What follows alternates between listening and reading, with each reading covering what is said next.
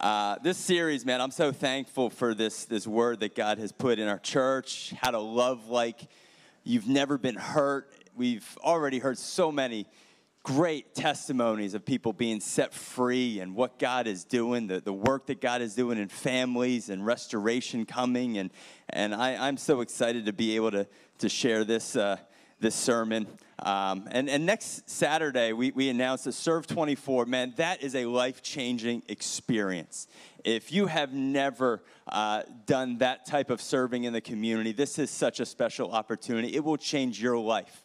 Uh, doing these types of outreaches when I was in Los Angeles, California, is what changed my life from being a, a, a selfish 22 year old college kid who only cared about himself and his own dreams. And then all of a sudden, I learned what it was like to serve others and what it was like to go to Skid Row in Los Angeles and, and be able to serve meals and pray for people that were literally down to nothing. And to see the hope come in their eyes through the power of Jesus Christ. And that changed my life, and it will change your life too. If you haven't signed up for Serve 24, do that now.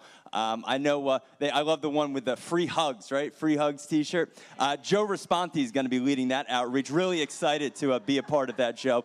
Um, and uh, you get your own uh, shirt for that. Uh, so that's going to be exciting next Saturday. so this morning, I'm going to be doing part three of this series. This will probably be my favorite part in this series on how to love like you've never been hurt. Uh, go with me to Matthew chapter chapter 26.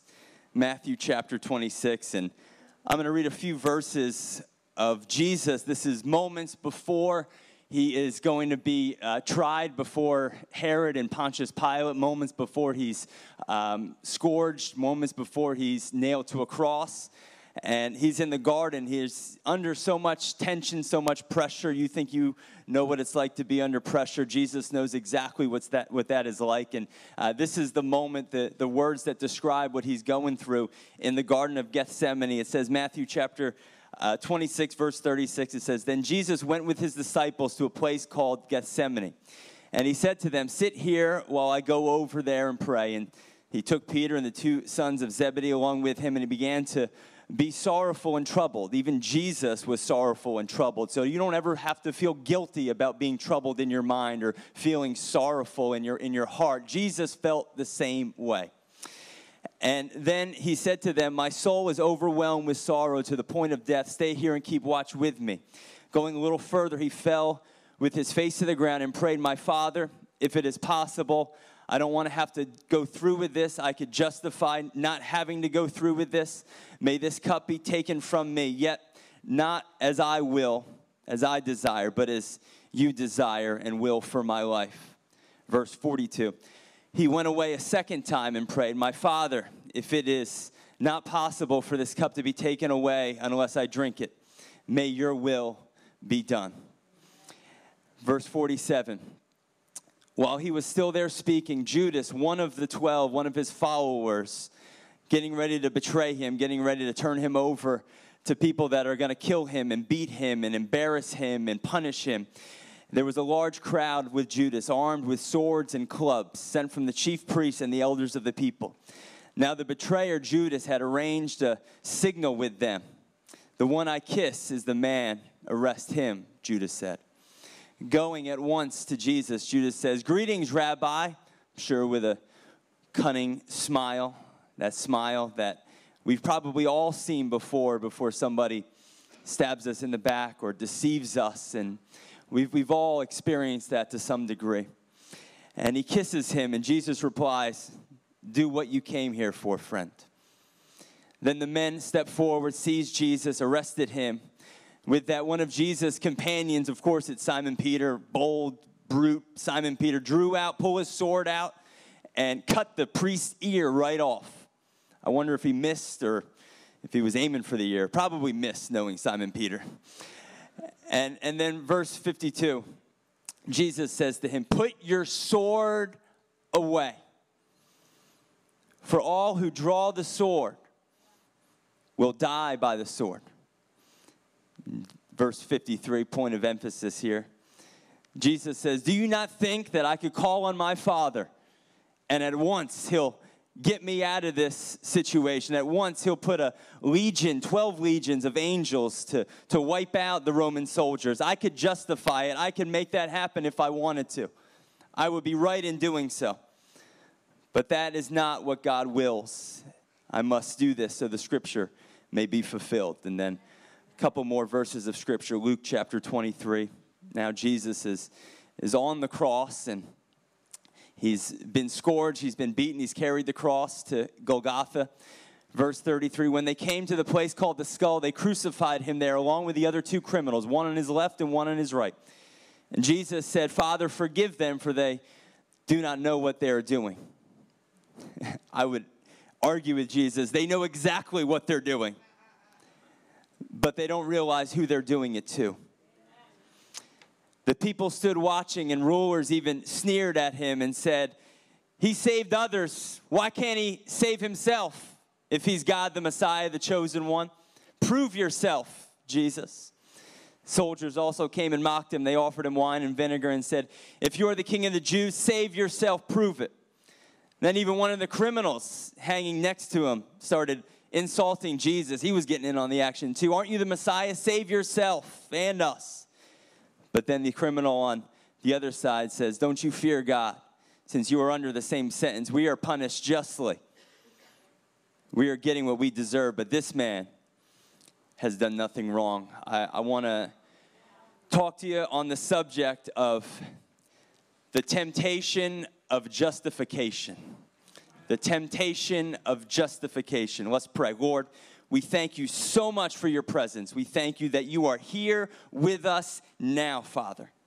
And I pray that as the words come out of my mouth, that they will go into the hearts of everyone who is listening, Lord God that you will be able to speak to whatever we are facing in our life, uh, whatever hate we're facing, whatever unforgiveness we are dealing with, whether it's a family member, whether it's a coworker, whether it is a friend, whatever we are going through in our relationships right now, Lord God, I pray, Father, that your word will set us free, Lord God, the same way that you said in John chapter 8, who the Son sets free is free indeed. Lord God, I pray that that will come to pass this morning. In Jesus' name. And everybody says, the temptation of justification. Justification is something we deal with every single day. We justify our stupid decisions. Yep. Anyone ever done that one before? You have kids, you know what I'm talking about. Uh, I, I, was trying to come up with, you know, you know me, I like to come up with stories to try and relate, to let you know I deal with the same stuff you guys deal with. And uh, it, was, it was about three weeks ago during the summer. I love to take my kids to Jenkinson's Boardwalk. Any parents love Jenkinson's Boardwalk? It's awesome. I prefer going there on a weekday little little crazy on the weekends, but uh, during the weekdays, uh, we love it. We go there. We have a, a, few people from the church that work there. We go, we get a coffee, we hang out, and then we go to the arcades. And we were so excited. about three weeks ago. We're walking over to the rides from uh, Jenkinson's Cafe, and uh, out of the corner of Lily's eye, Lily's my daughter. She's six years old. She sees uh, one of her favorite games called Road Crossy. And Road Crossy uh, is, is a game that we have at home. We play it on the uh, Amazon Prime. And uh, truth be told, I dominate Road Crossy. My kids may say that they're better than me, but I will dominate them any day of the week. And so when we saw Road Crossy, that there was a giant arcade game of Road Crossy, like me, Judah, Lily, we go beeline right to Road Crossy. We had to go, we had to get our tickets. I got like a certain amount of tickets on the card. That I got one for Lily, one for Judah, one for myself, $10 each. And so we got $30. And so Diamond's just kind of, you know, she's skeptical at first because she's like, this is stupid. I don't like road crossing. I want to go ride the rides. My wife loves the ride. She loves the, the teacups. My God, I went on the teacups one time two weeks ago. I, I, I couldn't eat a thing for like three days. That like just tore me up from the floor up. It is amazing. I feel like when you're a kid, you have like no equilibrium in your head. Like these kids can spin around all day. I can't even spin around. I can't even look at them on the teacups. I get dizzy. And, and so Diamond's like, love it. She's like, we got to go to the rides. But no, we got road crossing. And so we start uh, banging out road crossing. And then all of a sudden we realize that we are dominating road crossing. And there's a high score. And, and Pastor Isaac is, is so close to the high score every single time. I'm getting right there. It's like 250, and I'm going to like 230 every single time. Tickets are just coming out, coming out. And I know I could get that high score. I want my name on the top of Road Crossing so the whole Jersey Shore can see Pastor Isaac Friedel, SCC, at the top of the mountain, Jenkinson's Boardwalk, Road Crossing. I mean, it's advertisement, right? And we justify these things, right? And, and so I, am like, all right, I, give me another card. Give me another $10 card. And so I get there, and, and this one time, I'm, I'm jumping. I'm jumping. I'm jumping from log to log. I'm dodging traffic. I'm like this little chicken guy, and you're going in between traffic. And then I'm at, I'm at 225. I'm at 235. I'm almost there. And then I, I tell you the truth, the game froze. At 240, I'm 10 away and I'm like on one lily pad, and I got water in front of me. I got a car coming at me. I'm like, this is terrible. This is the judgment of the Lord. There's a demon in, in road crossing right now. Like, what is happening? And, and so I, I'm panicked. I'm like, what do I do? Do I get a manager? No, I don't want to get a manager because if it unfreezes, I'm going to die. So I stand right there for like five minutes straight. Kids are on the edge of their seat. Diamond has the cell phone out. Now Diamond's into it. She was skeptical at first. She didn't realize how I dominate road crossing. And now she's into it. And then all of a sudden it unfreezes. I do this amazing move. I jump over one car. I jump on a lily pad and I get two, five, seven. High score. Pastor Isaac Friedel on road crossing. All of a sudden tickets are just pouring out pouring out. I'm like in heaven, you know. This is like, I guess this is like, like gamblers like feel like, oh my God, this is amazing just pouring out. I'm like, can't, can't wait to cash them in, kids. I'm gonna get you whatever you want. I got 45,000 tickets. And, and, I get there, I realize the only thing 45,000 tickets gets you at Jenkinson's Boardwalk is a is a horse crab magnet that Lily wanted. Uh, we, we, we do have a picture of it somewhere. And so I paid 40 bucks for whatever in the world that is. It's a seahorse, whatever. Yeah, seahorse. Thank you for correcting me.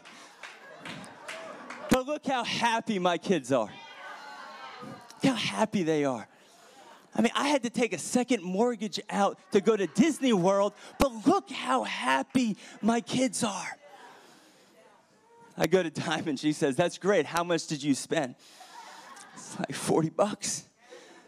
But I had just memories with my children. We justify everything, don't we? And we are so good at it. We justify why we get so angry. We justify why we have all these secret sins in our life because we've been through so much. We justify our attitude. We justify the fact that, that, that we can't do this, or, or maybe I, I can't exercise because I, I, I, I have uh, this, this happened to me 10 years ago. We justify so much and we make excuses for ourselves. And so often that becomes one of the biggest roadblocks of our progress is our justification of our stagnation, the justification of our laziness, the justification of why we spend so much money. I deserve it. Do you see how hard I work? We work all day long, men. Then you come home and you just lay on your couch and you got the most beautiful woman in the world right there and you say, Oh, I'm so tired. I worked so hard today making money to pay for this mortgage. You need to wake your attitude up and be as active at home as you are at work. And stop justifying your stagnation. We're so good at this. Justify why we can't get ahead.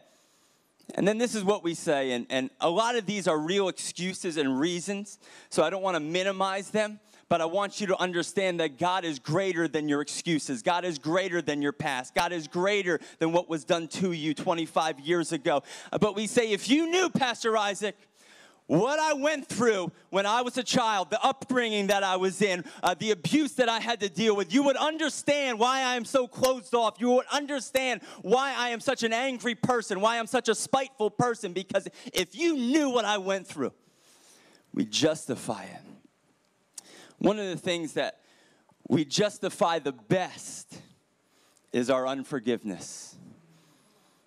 It is like clockwork every time I preach on this topic, I have at least 10 to 15 people come up to me after every service and say, Pastor Isaac, you have no idea what was done to me. I can't forgive. If you knew, Pastor Isaac, and I don't, and I'll never know, but God knows, and Jesus knows. And Jesus says that the greatest temptation that you will have is justification. The greatest roadblock that you will face is to justify your unforgiveness.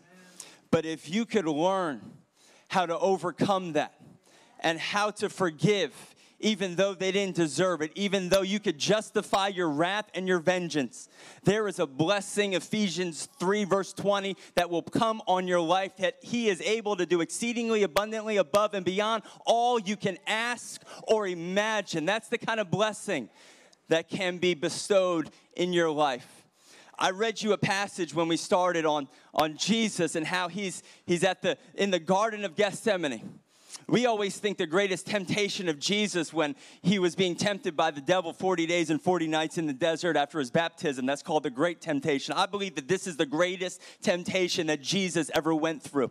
Was when he was in the garden of Gethsemane. He knew what was about to happen. He knew the pain that he was about to feel, that he was going to be betrayed, that he was going to be spit on, that he was going to be nailed to a cross, that he was going to die for people who were never even going to receive the grace that he freely wants to give them. He was getting ready to sacrifice for people that would reject him, people that would curse him, people that would spit on him. He was about to do all that. But this was the greatest temptation that Jesus had, I believe. Is that he could have so easily justified not doing it. When he said to, to Peter, Peter takes out his sword, cuts the dude's ear off. And Jesus said, Put your sword away. If you live by the sword, you're going to die by the sword. The sword represents your vengeance, your wrath. I'm going to take matters into my own hands. I'm going to even the score. I'm going to get back. If you live that way, then you're going to die that way. And Jesus said to Peter, Don't you know? that I could call down 12 legions of angels. 12 uh, in, in the Roman Empire represents 6,500. Jesus could have called down 75,000 angels to wipe out every single Roman soldier, everyone that was putting the nails in his hands, whipping him, cursing him. In one moment, he could have wiped them all out, and he would have been justified by doing so. Because Moses says, an eye for an eye. They sin, they deserve judgment. He could have gotten out of it in a moment. He could have justified it. These people, I'm gonna, I'm gonna sacrifice for them. Even my own disciples turned their backs on me when I needed. They betrayed me. They knew me. They saw me do miracles and they turned their back on me. I'm going to even the score with them. I'll get them back. But Jesus, in spite of all this pressure, says, God, it's possible for me to get out of this, but not my will, not my feelings not what I want to do be done, but God, I want your will to be done. And when he did that, he released the greatest blessing, the greatest harvest that this world has ever seen. 2,000 years later, we still talk about it like it happened yesterday. It has consumed the entire world. Why? Because of one man who could have justified his unforgiveness, said, God, forgive them. They know not what they do. And that is our greatest temptation. I wrote it down like this Our greatest temptations come in the face of our greatest justifications, where you could justify getting them back. You could justify even, I mean, people, people would encourage you to do so. People would say, get them. People would say it's about time you stood up for yourself. People would say it's about time you evened up the score. All they put you through. It's your time to, to get them back. It's your time to make them pay. It's your time to make them feel the way you feel. And people and the world will tell you it's okay. If they play dirty, you play dirty. I heard someone say once, I love it. If all you're doing is throwing mud, then you're just losing ground. And yet, we see this world that we live in, it's all about getting even. But the Bible teaches a different strategy. I just want to give three examples of three people in the Bible, and then I'm going to close. This may be one of the shorter messages I preach. Uh, but I thought of this guy in the Bible. His name was, was Joseph. And Joseph in the Bible, he was 18 years old. His brothers, they, they took him, they, they beat him, they sold him into, into human trafficking. They, they, they beat, this wasn't outsiders, this was family. Something about family that just like, like hurts more when family does it. When, when it's somebody where you're like, you're supposed to be nice to me. You're supposed to love me. You're supposed to protect me. And then, then when that person abandons you, man, it just cuts deep. Joseph gets that. Joseph went through that. It wasn't outsiders, it was his own family that sent him to another country, sent him to Egypt. When he was in Egypt, he was lied on there. He was thrown in prison unjustly. He had a, a baker and a butler that said that they were going to help him, and yet they lied to his face. But that was not the greatest temptation, the greatest trial that Joseph ever faced. The greatest moment and temptation that Joseph ever had was when he had the power to get them back. Because 20 years later, Joseph has now been promoted to the prince of Egypt, and now he's in control of all of the food supply in all of the known world. And his family, his brothers, they think he's dead. They think that he's gone. And now they come to Egypt in order to get food to save their family. And while they're there, guess who they have to stand before? They have to stand before Joseph. And Joseph is disguised. Joseph, they can't recognize him. It's been 20 years. And looks at them with the power and the authority to have them beaten, to have them executed, to, to do to them what they did to him. And in this moment, J- Joseph is broken, but in this moment, Joseph has an incredible revelation that I have to love like I've never been hurt. And Joseph looks at him. This is the test. If you can pass this test, then God can open up the windows of heaven in your life. And Joseph looked at his brothers and said, It's me. Joseph takes his disguise off, takes his, you know, fake goatee mascara off, looks at him and says, It's me, Joseph. And the brothers were terrified. Brothers like, oh my God, don't kill us, Joseph, because that's what they would have done to him. But just because they would have done it to you, you're a Christian, you have Jesus in you. You're supposed to be different. Joseph looks at him and says, Don't be afraid. Don't be scared because God used everything that you meant to kill me with, to hurt me with, for His glory, for the saving of many lives. And with His mouth, He loved like He's never been hurt. And because of that, His whole family was restored. I thought about, secondly, this guy in the Bible, his name is David. David in the Bible was rejected by his own father when the prophet came to visit. David wasn't even invited to the party. We always think that David's greatest temptation was UFOs, unclothed female objects. But it wasn't. We all think it was Bathsheba you know, naked lady taking a bath, and, and, and David messes up and, and, and commits adultery and murder. No, no, no, that was his greatest sin. That was his greatest failure. But his greatest temptation was years earlier.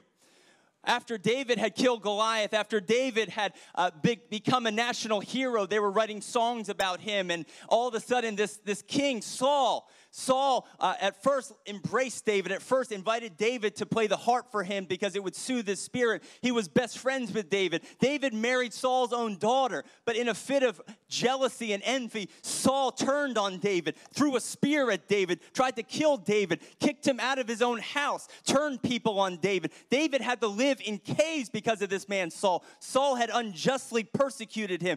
Saul had done horrible things to David and to his family, and now David David is on the run and Saul is trying to kill him for no reason.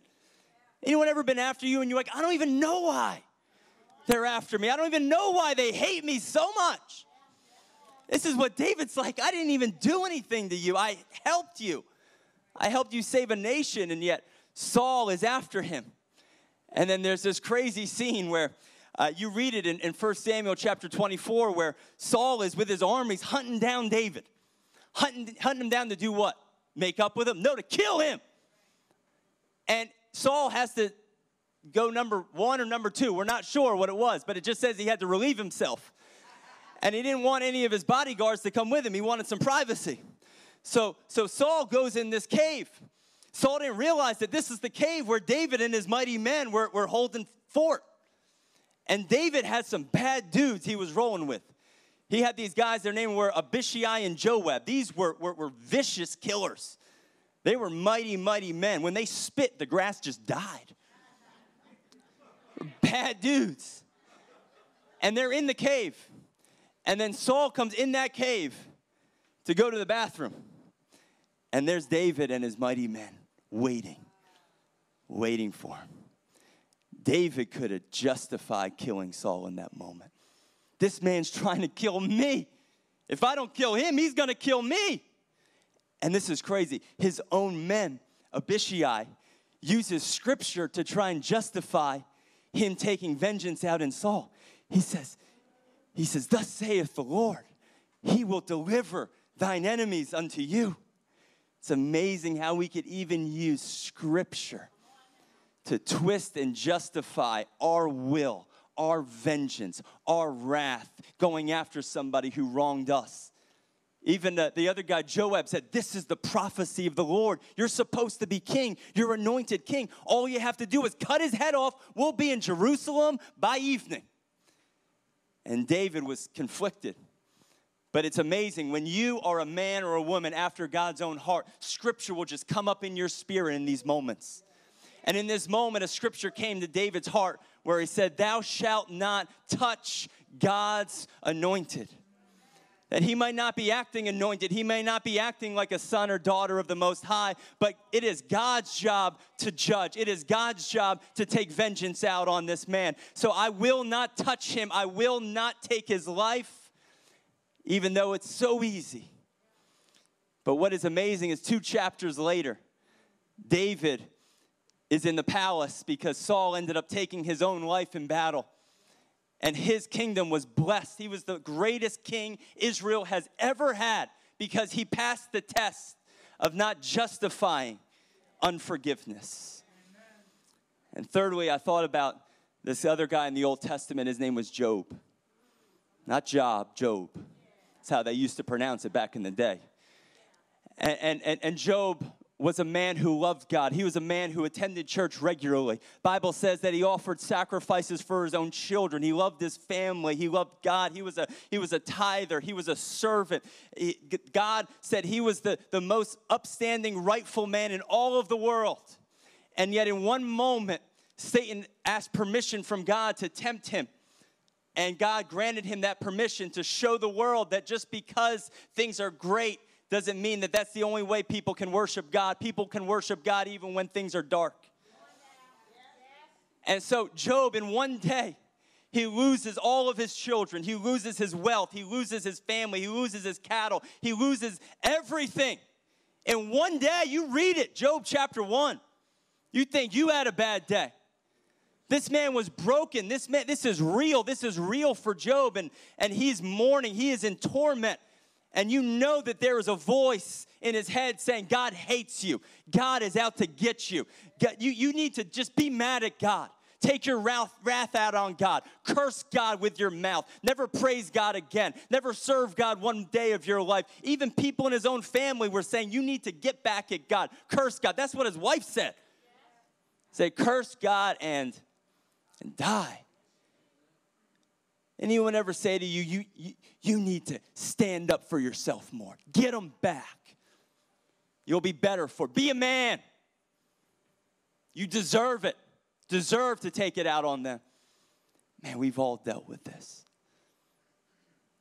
But Job was so amazing in this moment. You know that heaven was watching. You know that, that all the angels were watching with bated breath. What is Job going to do? And Job, in this amazing moment, cries out to God, says, God, I, I love you. The Lord gives, the Lord takes away. Blessed be the name of the Lord. Though he slay me, yet will I trust him. And this was amazing. Job chapter 42, at the end of the, the chapter, it says that because Job prayed for his enemies, because there were, there were all these people that were cursing him, all of his friends uh, uh, turned on him, but Job prayed for those that turned on him. And the Bible says, and the Lord restored Job's, Job's losses when he prayed for his friends. Indeed, the Lord gave Job twice as much as he had before. Joseph passed the test. David passed the test. Job passed the test. What are you trying to justify? What are you trying to settle? What scores are you trying to settle? This is real. This is hard. This is emotional. Even sometimes in marriage, and my wife's not here, so I could tell you guys. You know, there, there, there are moments where we go through things, and, and maybe Diamond really upset me in a moment and I say, you know what I'm gonna do? I'm just gonna withhold love. I'm just gonna give her the cold shoulder. Because then maybe she'll know that she's hurt me by me hurting. Am I, am I off? Because I want them to know, I'm not gonna say it, but I, I'm just gonna, by my actions, by my stubbornness, I'm gonna get them back. I'm gonna make them hurt. I don't wanna even see her happy because I'm hurt and I feel abandoned and I feel unloved. So I want you to feel that same way. It's amazing what we justify. It's amazing. I, I hear even stories of people that, that use grandchildren, won't even let the grandparents see the grandchildren because they're angry at the grandparents because of something that they did 10 years ago.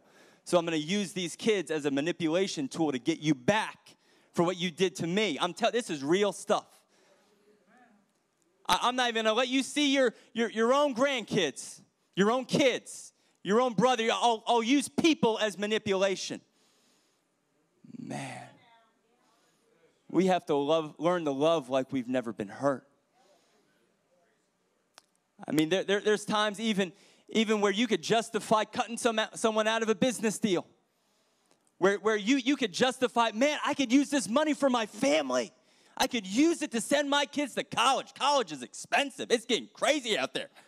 And, and I'm, I could cut a few corners and I could justify cutting somebody else out of this deal because I need to take care of me and my family. No.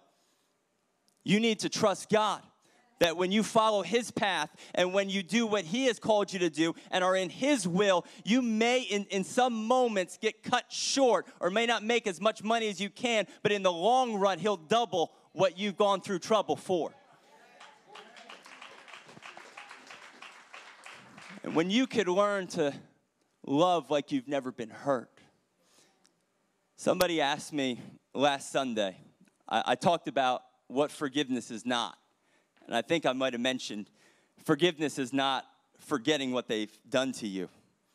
Um, forgiveness is not many times like a crash test dummy where I'm going to get back in the car with you and let you hurt me over and over and over again. That's not what forgiveness is. We're going to talk about that next Sunday, the final part of this series. We're going to talk about how to love a vampire. Someone that wants to suck the blood out of you. How do you, how do you hug a vampire? You know, and how to have boundaries because that's important.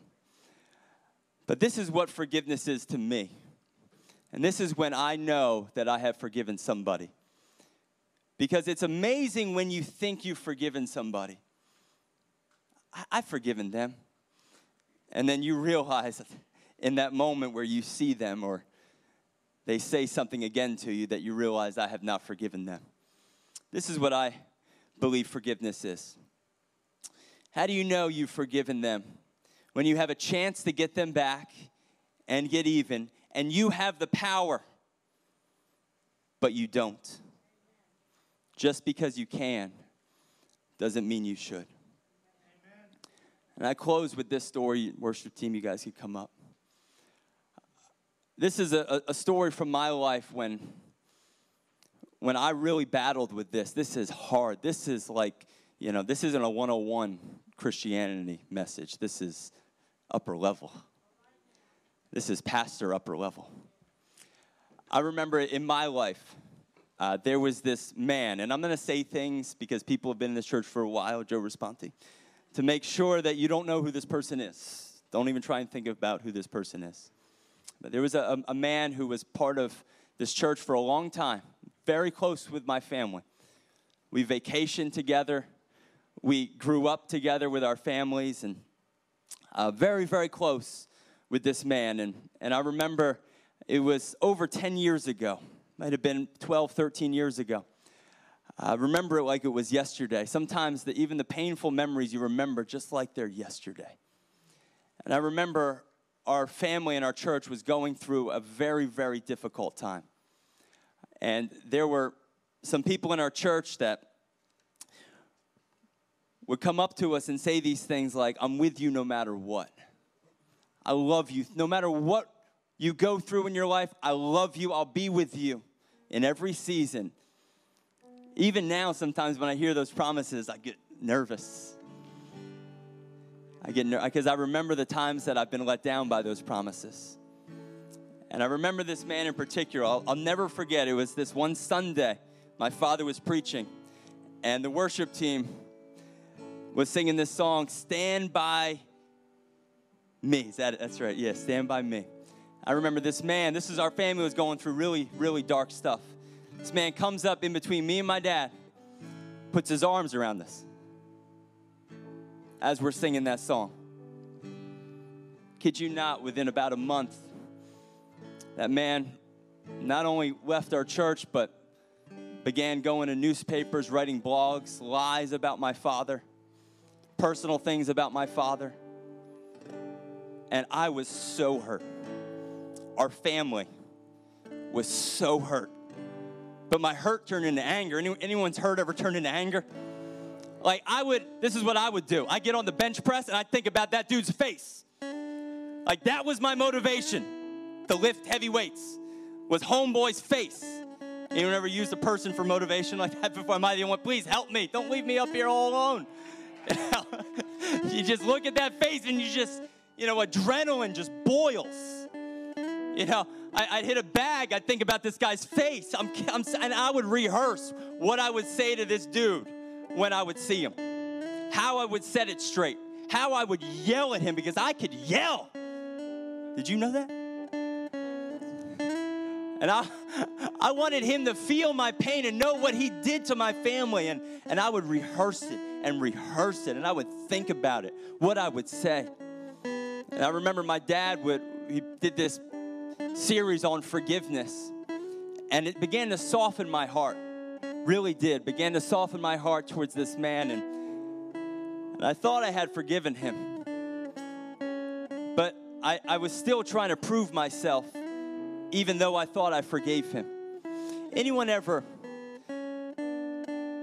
someone says something really bad about you, you'll never, you're, you're just this, you're just that this man accused me of, of, of being like a fake pastor. Your dad, the only reason why you're a pastor is because your dad made you a pastor. So I used to try and prove him wrong. Such bad motivation. But I feel like if I had to deal with that, sometimes you guys have to deal with it where we want our success to try and prove other people wrong. And, and even though I thought I had forgiven this guy, I, I still had that motive in my heart. And then I'll never forget this moment. It was right after my father had passed away. Dad died, uh, age of 66, April the 18th. And it was a sudden thing. It really shook our church, obviously. And a lot of people knew my father. He was a, a man where so many people knew him, knew his sermons. And it was a dark time, obviously. I was emotionally distraught. We wouldn't, didn't sleep for like th- four or five nights, me and my mom just stay up together, just crying. And then I'll never forget, we had the, the funeral ceremony at Calvary Lighthouse. And beautiful ceremony. I, I had to get up there and speak. Joe Responti spoke, Rick Hankins spoke. It was an mm. amazing ceremony. And at the end, you had to greet everybody that came through. It's over a thousand people there, a lot of people. I was tired. And then I saw that man. I couldn't believe he showed up. First time I saw his face in years. And immediately anger just started. Thinking about what, what should I do? And I, I could have gotten away with anything at that point. It would have been justified. I'm hurting. My dad just died, and now a guy that did this to my family's at the funeral. Like I could have, and you would have understood, right, Sandy? I mean, if I even what if I punch him in the face? We'd have understood that. No, no, no. but I could have justified almost anything. Get this guy out of here. How dare you show up here? Some of the things you said about my dad probably the reason why he had a heart attack, the stress you put him through.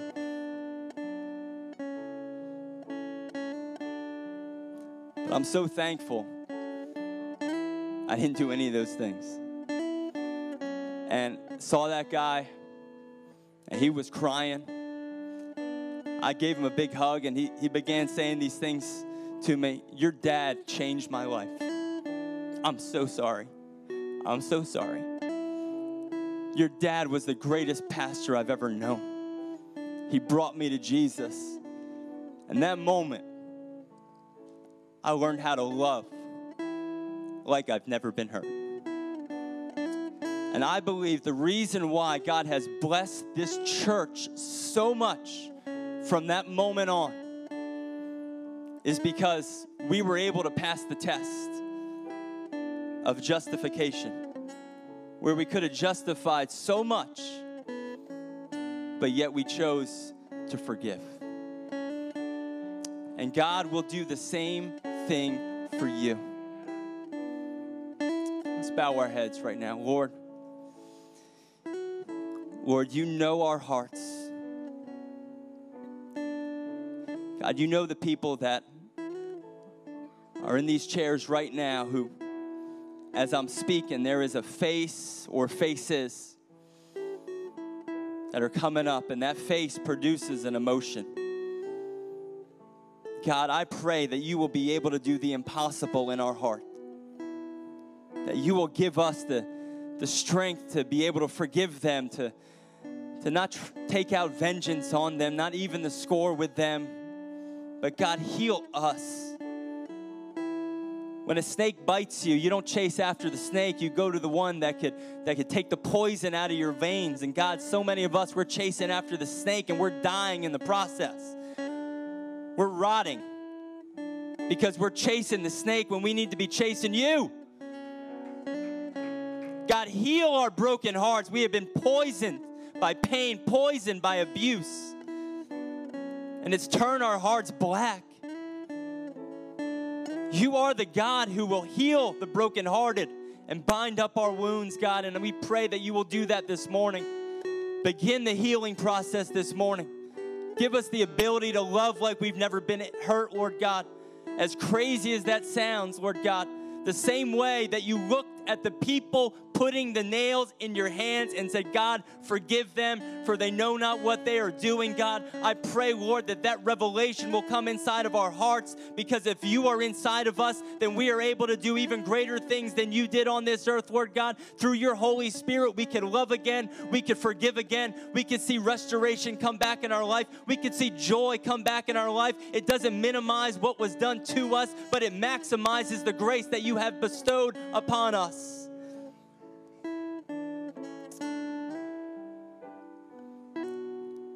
That's you, if, if as I'm preaching, you, you feel an unction, the Lord tugging on your heart, I just want you to put your hand over your heart right now. Whatever that face is, whatever that pain is, God, right now we turn it over to you.